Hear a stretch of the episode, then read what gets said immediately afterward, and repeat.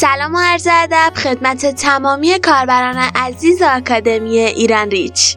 من بیتا محمودی مطلق با خلاصه خبرهای امروز چهارشنبه 15 بهمن ماه در خدمت شما هستم اندی جاسی به عنوان مدیرعامل جدید آمازون برگزیده شد. توجه دوستداران بلاکچین معطوف به وی خواهد بود تا مشخص شود چه آینده‌ای برای سایت با استناد بر بلاکچین و ارزهای دیجیتال در نظر دارد.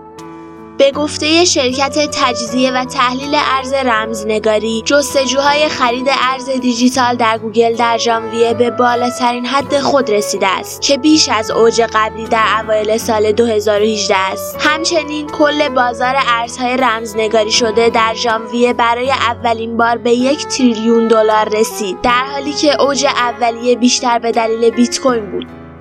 شهردار میامی گفت که با توجه به افزایش محبوبیت رمزنگاری در میان شهروندان او می‌خواهد تمام تلاش خود را انجام دهد تا میامی را به شهری دوستدار بیت کوین تبدیل کند. در صورت اجرای این اقدامات 450 هزار نفر از شهروندان میامی ممکن است ترغیب شوند که معامله در بیت کوین را به طور منظم آغاز کنند طبق اعلامیه کش اپ کارگزار تسویه حساب آن توانایی برنامه برای خرید کامل حداقل چهار سهام که زیر فشار سرمایه گذاران زیر مجموعه وال استریت بودند را در مبارزه با position های صندوق های تامینی متوقف کرد. کش اپ در ابتدا گفت که از صمیم قلب با اقدامات کارگزار تصویه مخالف است و افزود که سعی خواهد کرد در اسرع وقت به کاربران اجازه دهد همه سهام ها را خرید خریداری کنند.